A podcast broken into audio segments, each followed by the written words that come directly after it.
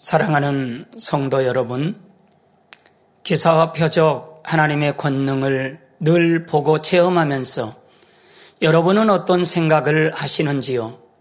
저는 하나님의 살아계심과 예수님이 구세주 되심과 성경이 참이라는 것과 천국과 지옥이 믿어졌습니다. 권능에는 영혼들을 살리고 구원하시는 것 이상의 깊은 뜻이 있는데 여러분은 아시는지요? 하나님의 근본 마음인 선과 사랑을 깨닫게 하시고 그 선과 사랑을 닮아 참마음과 온전한 믿음을 소유한 하나님의 자녀가 되어 새 예루살렘에서 영원토록 사랑을 주고받으며 함께 살고 싶은 사랑이 담겨 있습니다. 우리가 권능을 보면서 와, 크고 놀랍다, 대단하다, 이렇게 생각하는 것과 권능에 담긴 하나님의 마음까지 깨닫는 것은 전혀 차원이 다릅니다. 하나님의 마음까지 깨달을 수 있을 때 아비의 믿음이 될 수 있습니다. 사랑의 하나님께 속한 권능은 모든 것이 선과 사랑 가운데 행해집니다. 당회장님의 창세기 강의 설교를 통해서 배운 것처럼 홍수, 심판 등 무서운 재앙으로 심판하시는 일도 그 안에는 하나님의 선과 사랑이 담겨 있지요. 하나님의 근본 마음이 선과 사랑 자체이시기 때문입니다. 사랑하는 당회자님께서는 주의 종의 길을 가시면서 죄로 관영된 세상에서 죽어가는 수많은 영혼들을 살리기 위해 가장 필요한 것이 무엇인가 궁구해 보셨는데 그것은 바로 살아계신 하나님을 그들 눈앞에 나타내 줄 수 있는 권능이었다고 간증하셨습니다. 그래서 권능을 받고자 기도하기 시작하셨고 오직 권능으로 수많은 영혼들을 구원으로 인도하며 하나님 나라를 확장하기만을 원하셨습니다. 하나님 앞에 권능을 구한 것은 선과 사랑의 마음이 있었기 때문이지요. 하나님께서 원하시는 수준의 선과 사랑에 이르렀을 때 권능을 받으셨습니다. 교회를 개척하기 전부터 오직 믿음으로 순종하며 무수한 기도를 쌓아 권능을 받고 주님께서 당부하신 대로 예루살렘과 온 유대와 사마리아와 땅끝까지 이르러 주님의 증인이 되고자 오늘까지 달려오셨습니다. 그 결과 살아계신 하나님을 전 세계 만민의 눈앞에 나타내 보여주며 사람이 상상할 수 없는 권능으로 수많은 영혼을 구원의 길로 인도할 뿐 아니라 가장 아름다운 천국 새 예루살렘의 길로 인도하고 계시니 얼마나 큰 축복인지요. 이제는 재창조의 권능 100% 완성을 위해 공의를 채우시며 기사 표적은 물론 크신 권능으로 사람의 마음까지도 변화시킬 수 있는 것은 하나님께서 원하시는 온전한 선과 사랑의 차원에 이르렀기 때문입니다. 그래서 당회장님을 통해 나타나는 권능에는 하나님의 선과 사랑이 담겨 있습니다. 지금부터 본격적으로 하나님께서 보여주시는 권능 안에는 어떠한 하나님의 마음이 담겨 있는지 크게 두 가지로 살펴보겠습니다. 첫 번째로 살펴볼 것은 가장 좋은 것, 새 예루살렘을 주시려는 선과 사랑입니다. 예수님께서는 말씀을 가르치셨을 뿐만 아니라 기사와 표적 권능을 행하심으로 선포하신 말씀이 참임을 증거하셨습니다.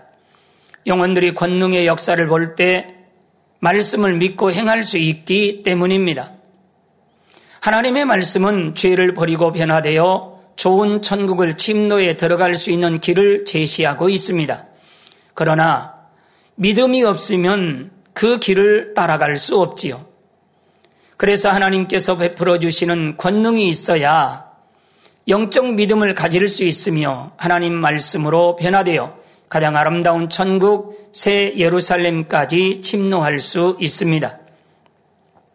우리 재단에도 권능이 없었다면 성도들이 영의 세계를 믿기가 쉽지 않았을 것이고 하나님 말씀을 들어도 그대로 준행하며 변화되기가 쉽지 않았을 것입니다. 예를 들어 주 안에서 성결을 사모하며 신속히 주님의 마음을 닮아 온영의 사람이 되어 목자의 힘이 되며 새 예루살렘에 들어가기를 사모하는 성도들이 버려야 할 육의 대표적인 속성에는 네 가지가 있습니다. 사랑하는 당의자님께서 재창조의 권능 100% 완성을 이루기 위해 힘쓰시면서 성도들이 신속히 영의 사람, 온영의 사람이 되어 하나님께서 원하시는 기대치에 도달할 수 있도록 매년 7월이면 교육해 주셨습니다. 2017년 7월 기관장 교육에는 권능이라는 주제로 교육하시면서 온영에 이를 수 있는 비결을 가르쳐 주셨습니다. 재창조의 권능을 힘입어 벗어버려야 할 육의 근본 속성 중에서 대표적인 네 가지 항목을 알려주신 것입니다. 이러한 속성들을 가지고 있으면 결탄코 새 예루살렘에 들어갈 수 없기 때문이지요. 그런데 제가 이 말씀을 준비할 때 저희 교회에서 신앙생활하는 한 형제가 이런 말을 합니다. 목사님, 우리가 버리기 위해 힘쓰는 대표적인 육의 근본 속성들을 요즘 세상 사람들은 당연한 것으로 여기거나 성격으로 여기기도 하고 전혀 악한 것으로 생각하지 않는 시대가 되었어요라고 하는 것입니다. 변기함이 많은 사람은 그것이 자신의 성격일 뿐이라고 말하고 간사한 것은 요령이 있는 것으로 간음은 건강하고 정상적인 것이며 이기적인 마음은 당연한 것이라고 여긴다는 것이지요. 요즘은 공공연하게 오히려 이기적으로 살아야 한다고 말하기도 합니다. 그런 사람들에게 죄를 피 흘리기까지 싸워버리라고 말한다면 누가 이 말을 받아들일 수 있겠습니까? 아무리 아름다운 새 예루살렘에 들어갈 수 있다고 해도 믿어지지 않으니 하나님께서 싫어하시는 대표적인 육의 속성도 버릴 생각을 못하는 것입니다. 그러나 사람으로서는 행할 수도 없고 상상할 수도 없는 크고 놀라운 권능을 직접 체험하고 살아계신 하나님을 만나고 예수님을 구세주로 영접하여 성령을 받게 되면 어떻게 달라집니까? 보이지 않는 영의 세계와 성경에 기록된 하나님의 말씀을 믿을 수 있게 되고 전에는 죄라고 여기지 않았던 육의 속성들까지 버릴 수 있습니다.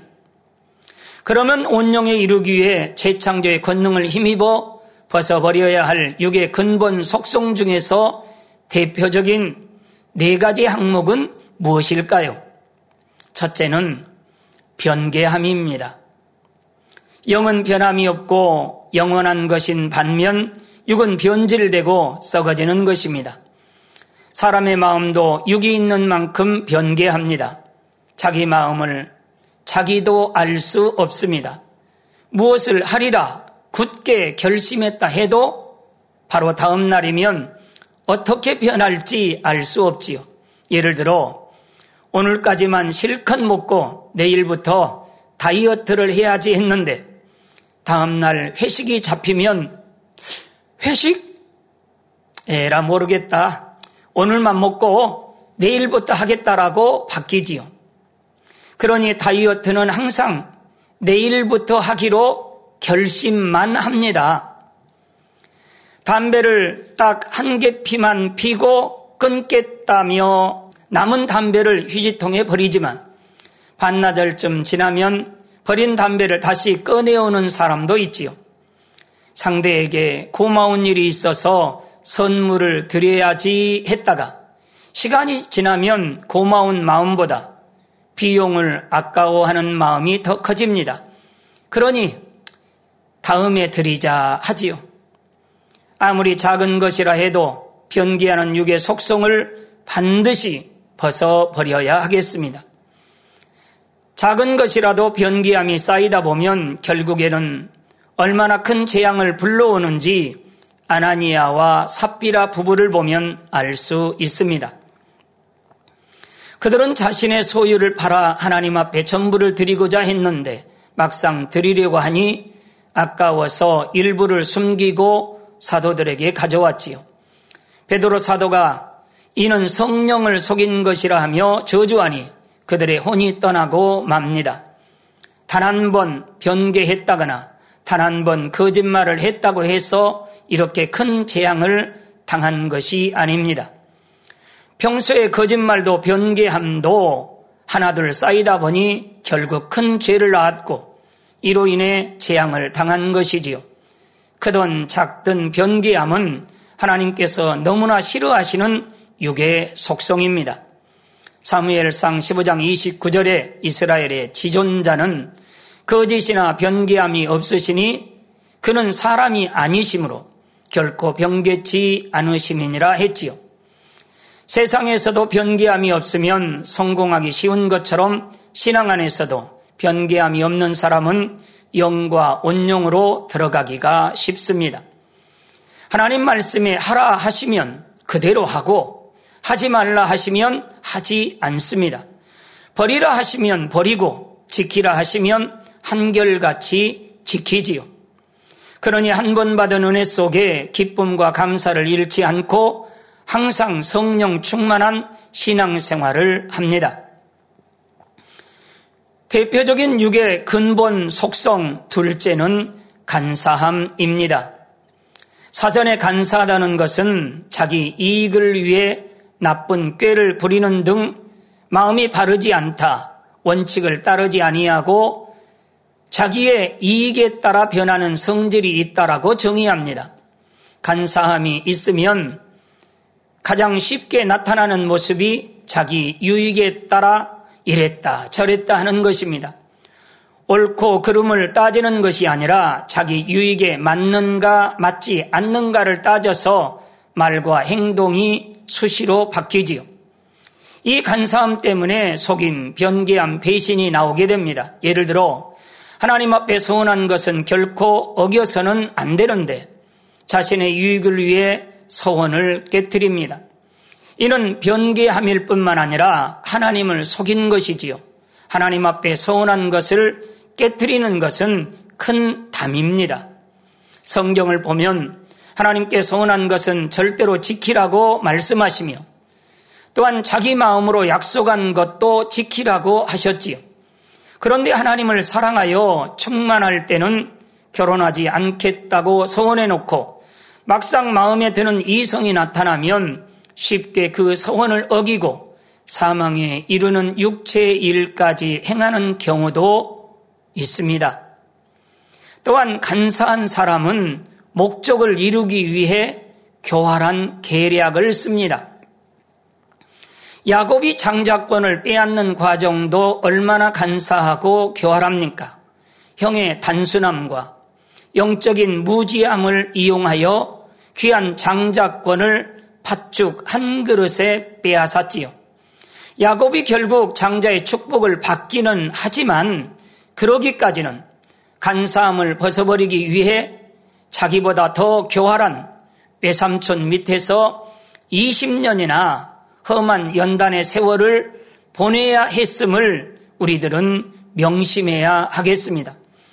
결국 야복 강가에서 환도뼈가 부러지기까지 곧 간교한 자아가 완전히 죽어지기까지 밤새 천사와 씨름해야 했지요. 하나님의 거룩한 자녀들이라면 자기 유익을 쫓아 이랬다 저랬다 하는 모습, 괴계를 꾸며 자기 유익을 구하거나 남을 어렵게 하는 모습은 결코 없어야 합니다. 한 번 정한 것은 한결같이 지키며 또 진실하고 고든 마음으로 누구에게나 신뢰를 줄 수 있어야 하겠습니다. 대표적인 육의 근본 속성 셋째는 간음입니다. 사람이 거룩함과 경건함을 쫓아 살지 않으면 간음의 유혹에 쉽게 빠져들게 됩니다. 야고보서 4장 4절에 가늠하는 여자들이여 세상과 벗된 것이 하나님의 원수임을 알지 못하느냐. 그런즉 누구든지 세상과 벗이 되고자 하는 자는 스스로 하나님과 원수되게 하는 것이니라 했습니다. 예수님께서는 여자를 보고 음욕을 품는 자마다 마음에 이미 가늠하였느니라 하였지요. 간음으로 인해 많은 죄악이 파생됩니다. 호색과 동성애를 비롯하여 각종 더러운 것, 입에 담기도 민망한 죄들로 발전하기도 하지요. 또 죄악이 관영하여 재앙이 임한 것을 보면 거의 성적인 타락이 동반됩니다. 간음은 결국 사람을 사망으로 이끌지요. 원수마귀 사단, 더러운 귀신이 사람을 조종하여 음란물을 보게 하고 음탕한 대화를 하게 한다는 사실을 아는 사람은 얼마나 될까요? 당의자님께서는 초신자 때 마음의 할례를 시작하면서 간음과 관련될 수 있는 것이라면 집안의 달력조차 떼어버렸다고 간증하셨습니다. 그 당시 달력에는 여배우 사진이 있었기 때문이지요. 이렇게 안목의 정욕을 철저히 차단하면서 불같이 기도해 나가면 간음의 뿌리까지 뽑아 버리는 것이 그리 오래 걸리지 않습니다. 간음의 속성을 어느 정도 버렸다 해서 중도에 멈추면 안 되지요. 행함으로만 억제하는 것이 아니라 죄성의 뿌리가 뽑힐 때까지 노력해야 하고 미세한 조짐도 용납하지 않아야 합니다. 세상 TV나 영화, 인터넷, 유튜브 등은 안목의 정욕과 육신의 정욕, 이생의 자랑을 자극하는 가장 좋은 통로이므로 삼가 절제가 필요합니다. 유괴 사람들은 동영상이나 사진, 글, 음악 등을 통해 정욕을 자극하는 내용을 대하면서 좋은 느낌으로 담습니다. 간음의 마음이 남아있는 상태에서 이러한 것들을 자꾸 접하면 당장은 행함으로 간음하지 않는다 해도 자기 안에 육을 계속 심어 나가게 됩니다. 간음을 버리기 원하면서도 그 원동력이 되는 요소들을 계속 심는다면 얼마나 어리석은 일인지요. 하나님께 지극히 사랑받았던 다윗 왕조차도 평안할 때에 나태해져서 안목의 종욕을 받아들이게 되자 결국 큰 연단을 자초하고 말았습니다. 에베소서 5장 3절에 음행과 온갖 더러운 것과 탐욕은 너희 중에서 그 이름이라도 부르지 말라. 이는 성도의 마땅한 반이라 말씀합니다.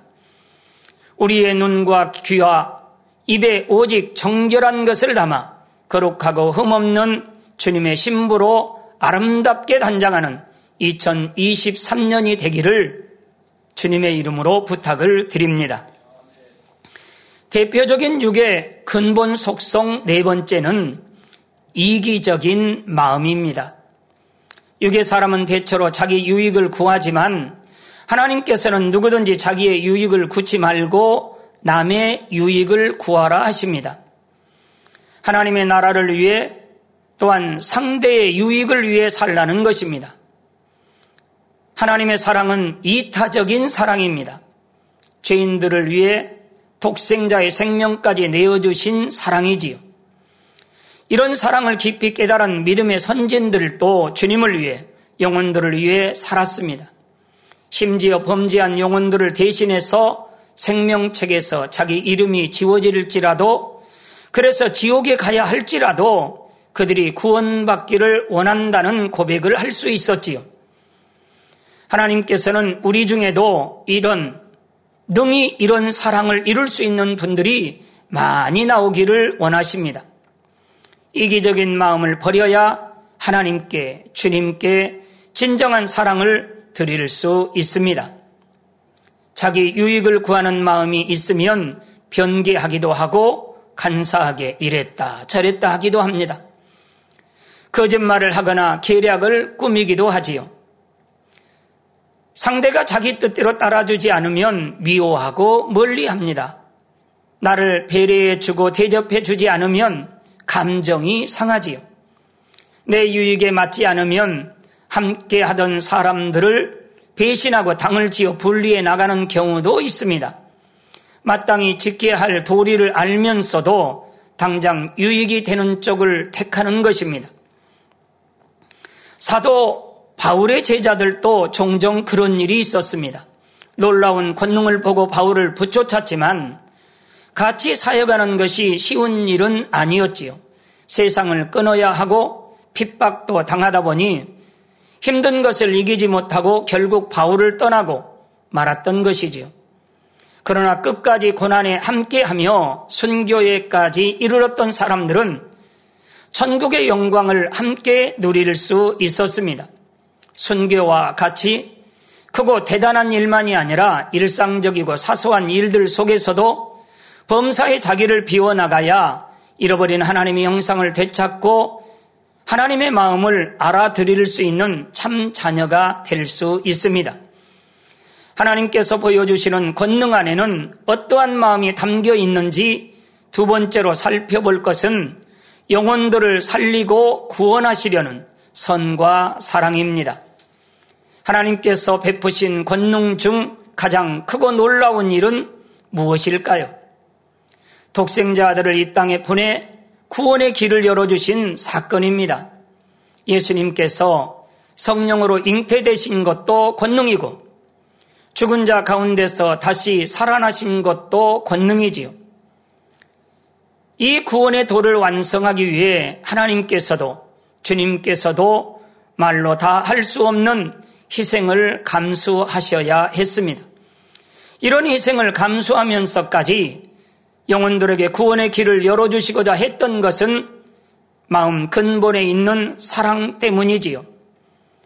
엘리야 선지자가 갈멜산에서 끌어내린 불의 응답도 영혼들을 구원하시려는 하나님의 사랑에서 주어진 것입니다.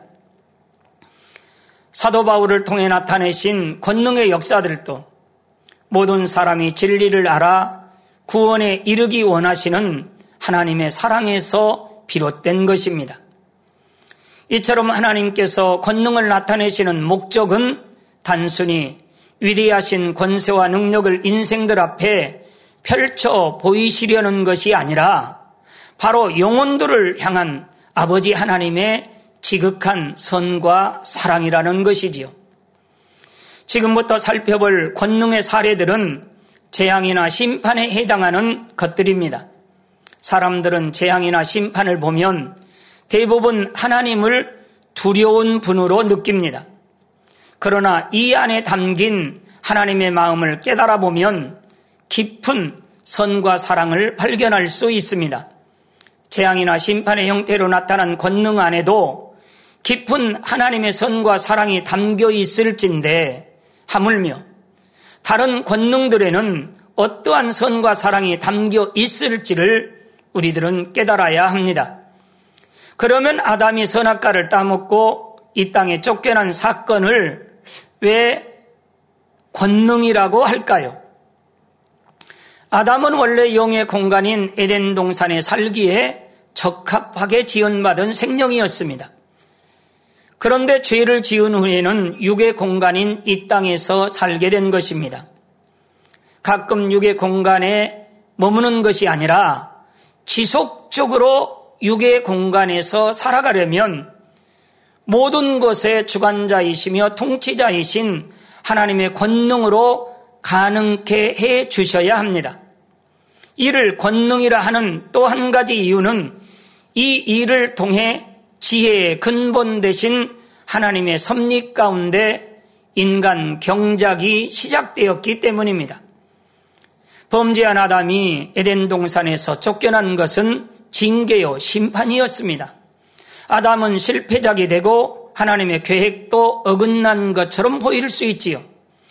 엄청난 권세와 능력으로 첫째 하늘과 둘째 하늘을 지배하고 다스렸던 아담이 모든 권세를 원수막이 사단에게 넘겨주었으니 원수막이 사단의 입장에서는 승리라 생각할 수 있지요. 그러나 이 안에는 엄청난 반전이 숨겨져 있었습니다. 오히려 하나님의 섭리 가운데 인간 경작이 시작됐고 참 자녀들이 나올 수 있게 되었지요. 실패가 아닌 성공을 위한 과정이었던 것입니다. 사랑하는 성도 여러분, 실패가 아닌 성공을 위한 과정이었다는 것이지요. 이 모든 것이 지혜와 지식의 근본이신 하나님의 지혜 가운데 이루어진 일이라는 것입니다.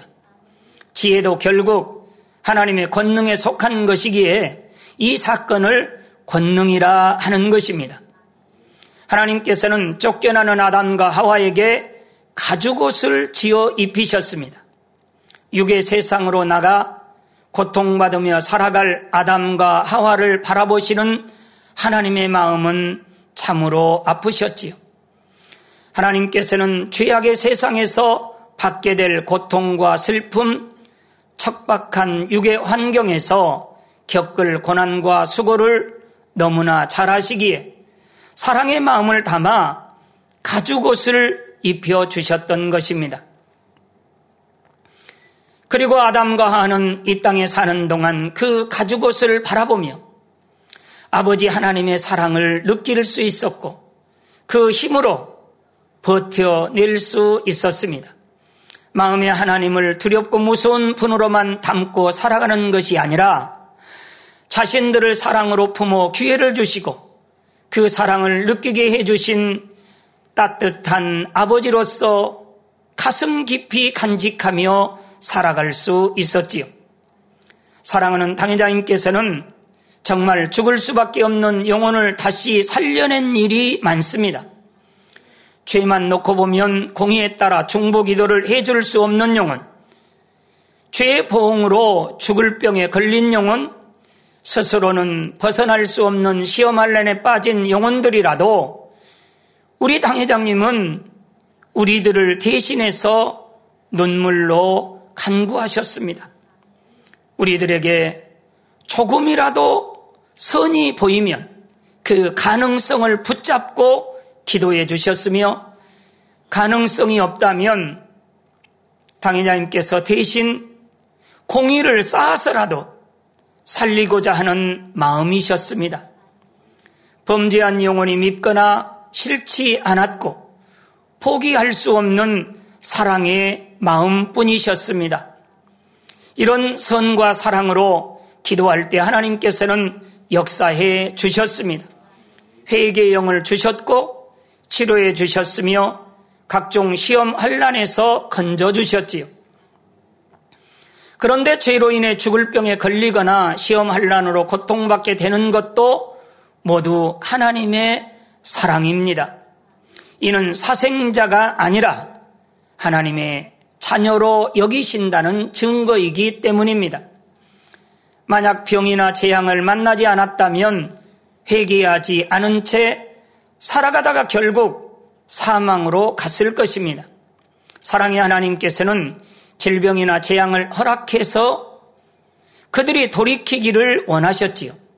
그리고 깨닫고 회개한 영혼들은 권능으로 치료해 주시고 재앙에서 건져 주셨습니다. 다시금 힘을 얻어 새 예루살렘까지라도 바라보며 달려갈 수 있는 은혜를 주신 것입니다. 노아 시대의 홍수 심판은 이 땅의 죄악이 너무 관영해 더 이상 인간 경작을 계속할 수 없다고 판단하신 하나님의 최후의 선택이었습니다. 그러면 홍수 심판에는 어떠한 하나님의 선과 사랑이 담겨 있을까요? 하나님께서는 그 당시 사람들에게 충분한 시간을 두고 노아로 하여금 심판이 올 것과 회개하고 돌이킬 것을 외치고 또 외치셨습니다. 노아가 방주를 완성하기까지 한두 달이 아닌 오랜 시간이 걸렸으니 그 시간 동안 얼마나 외치고 또 외쳤겠습니까? 그렇지만 사람들은 노아의 말을 듣지 않고 계속 죄악의 낙을 누리고자 했지요. 그러나 오늘 이 말씀을 듣고 계신 우리 성도님들은 주님 오실 날이 심히 가까우니 기름 준비하기 위해 기도해야 한다고 외치면 바로 아멘하고 기도하기 위해 나와 하나님께 기도하시니 참으로 복되십니다. 하나님께서는 노아 시대에 죄악이 너무 관영하여 더 이상 두고 보지 못하겠으니 다 멸해 버리리라 이렇게 쉽게 결정하신 것이 아닙니다. 끝까지 살리고자 하시는 근본 마음, 즉 선과 사랑의 마음 때문이지요. 이 마음을 마지막 순간까지 기회를 주시는 자비와 긍휼로 나타내셨습니다. 방주가 완성되고 하나님께서 명하신 대로 각종 짐승들까지 다 방주에 탄 후에도 또다시 기회를 주십니다. 방주문을 닫고도 7일이나 더 기다려 주신 것이지요. 그러나 사람들은 홍수가 나기 직전까지도 죄악에 빠져 먹고 마시며 즐기고 있었습니다. 하나님께서는 그들이 회개하고 돌이키지 않을 것도 방주문을 두드리지 않을 것도 잘 아셨지만 또다시 기회를 주고 기다리셨던 것입니다. 결국 대홍수 심판은 시작되었습니다. 이때 하나님의 눈에는 눈물방울이 뚝뚝 떨어졌습니다. 그 눈물방울은 하나님의 옷자락에 기대함이란 글자로 새겨졌습니다. 이 단어에는 다시 기대하며 기다리겠고 반드시 이룰 것이라는 뜻이 담겨 있었지요. 노아로부터 다시 시작할 인간 경작을 통해 참 자녀들이 나올 것을 기대하며 기다리신다는 의미이며 그것을 반드시 이루시겠다는 의지를 눈물로 옷자락에 새기신 것입니다. 어쩔 수 없이 심판하시고 새롭게 인간 경작을 시작하지만 이것이 인생들에 대한 포기나 절망이 아니라 앞으로 나올 영과 온영의 참 자녀들을 기대하며 기다리신다는 하나님의 근본 마음을 표현하신 것입니다. 사랑하는 성도 여러분, 결론입니다. 하나님은 인생에 대해 다 아시며 이 땅에 지으신 모든 것도 아십니다. 모든 지식과 지혜의 근본이요. 그 모든 것 위에 뛰어난 능력과 권세 자체가 바로 아버지 하나님의 권능입니다. 이러한 하나님을 향하여 자기 의를 주장하다가 하나님의 권능과 위엄을 정면으로 마주했던 사람이 있었지요. 사랑하는 직무대행님께서 매주 주일 저녁 예배를 통해 소개한 바로 욥입니다. 욥은 하나님의 권능과 위엄을 체험한 후에도 비로소 지극히 겸비한 마음이 되었습니다. 이것이 바로 하나님께서 인생들에게 권능과 위엄을 나타내 보이시는 이유입니다. 마음 중심에서 하나님을 사랑하고 경외함으로 악은 모양이라도 버리고 참마음과 온전한 믿음을 가진 참 자녀를 얻으시기 위함이지요. 하나님의 크고 놀라운 권능이 우리 재단을 통해서 끊임없이 나타나고 있습니다. 히브리서 2장 4절에 하나님도 표적들과 기사들과 여러 가지 능력과 및 자기 뜻을 따라 성령에 나눠주신 것으로서 저희와 함께 증거하셨느니라 했지요. 지금까지 우리들이 보고 듣고 체험한 역사는 근본 하나님의 권능 중 극히 일부분일 뿐입니다. 장차 당회자님께서는 사람이 상상할 수 없는 재창조의 권능 100% 완성으로 부활의 영광으로 만민을 향하신 하나님의 섭리를 온전히 이루실 줄 믿습니다. 사랑하는 성도 여러분, 우리가 온영에 이르기 위해 버려야 할 대표적인 육의 근본 속성 네 가지는 결국 자기라는 것과 연관이 됩니다. 나, 내 가족, 내 소유, 내 명예, 내 자랑, 내가 원하는 것, 내가 좋아하는 것, 내 자존심, 내 고집, 내 즐거움, 이런 것을 버리려고 하지 않기 때문에 결국 변기하고 간사하며 가늠하고 이기적인 마음이 되지요. 물론 사람이 자기를 부인하고 죽어지는 것이 쉬운 일은 아닙니다. 어찌하든 자기가 살고자 하는 것이 육의 근본 속성입니다. 진리로 육을 죽이고 죽여도 어느새 꼿꼿하게 고개를 드는 것이 자기입니다. 사람의 힘으로는 자기를 부인하고 영으로 온용으로 들어가는 것이 불가능한 일처럼 보입니다. 그러나 제 창조의 권능은 자기 유익을 구하던 사람을 하나님의 나라와 의를 먼저 구하는 사람으로 변화시킵니다. 영혼들의 유익을 생각하는 사람으로 변화시킵니다. 간사하고 비겁하고 변기하며 거짓된 마음도 진실하고 고든 마음으로 정직하고 깨끗한 마음으로 변화시킵니다. 탐욕과 간음으로 물든 마음도 정결하고 거룩하게 씻어냅니다. 가장 아름다운 천국 하나님의 보좌가 있는 새 예루살렘의 공간을 채우기 위해 사랑의 하나님께서 우리들을 제 창조의 권능으로 만들어 가고 계신 것입니다. 그러므로 그동안 열심히 달려왔으니 이 정도야 세상을 좀 취해도 괜찮지 않을까? 이만큼 했으니 좀 쉬어도 괜찮지 않을까 하며 롯의 아내처럼 뒤돌아보는 어리석은 사람이 한 분도 없기를 바라는 것입니다. 더욱 힘을 내요. 변화됨으로 제 창조의 권능의 열매들이 우리 모두 되어야 하겠습니다. 사도 바울은 내가 선한 싸움을 싸우고 나의 달려갈 길을 마치고 믿음을 지켰으니 이제 후로는 나를 위하여 의의 면류관이 예비되었으므로 주곧 의로우신 재판장이 그날에 내게 주실 것이니 내게만 아니라 주의 나타나심을 사모하는 모든 자에게니라 고백하였습니다.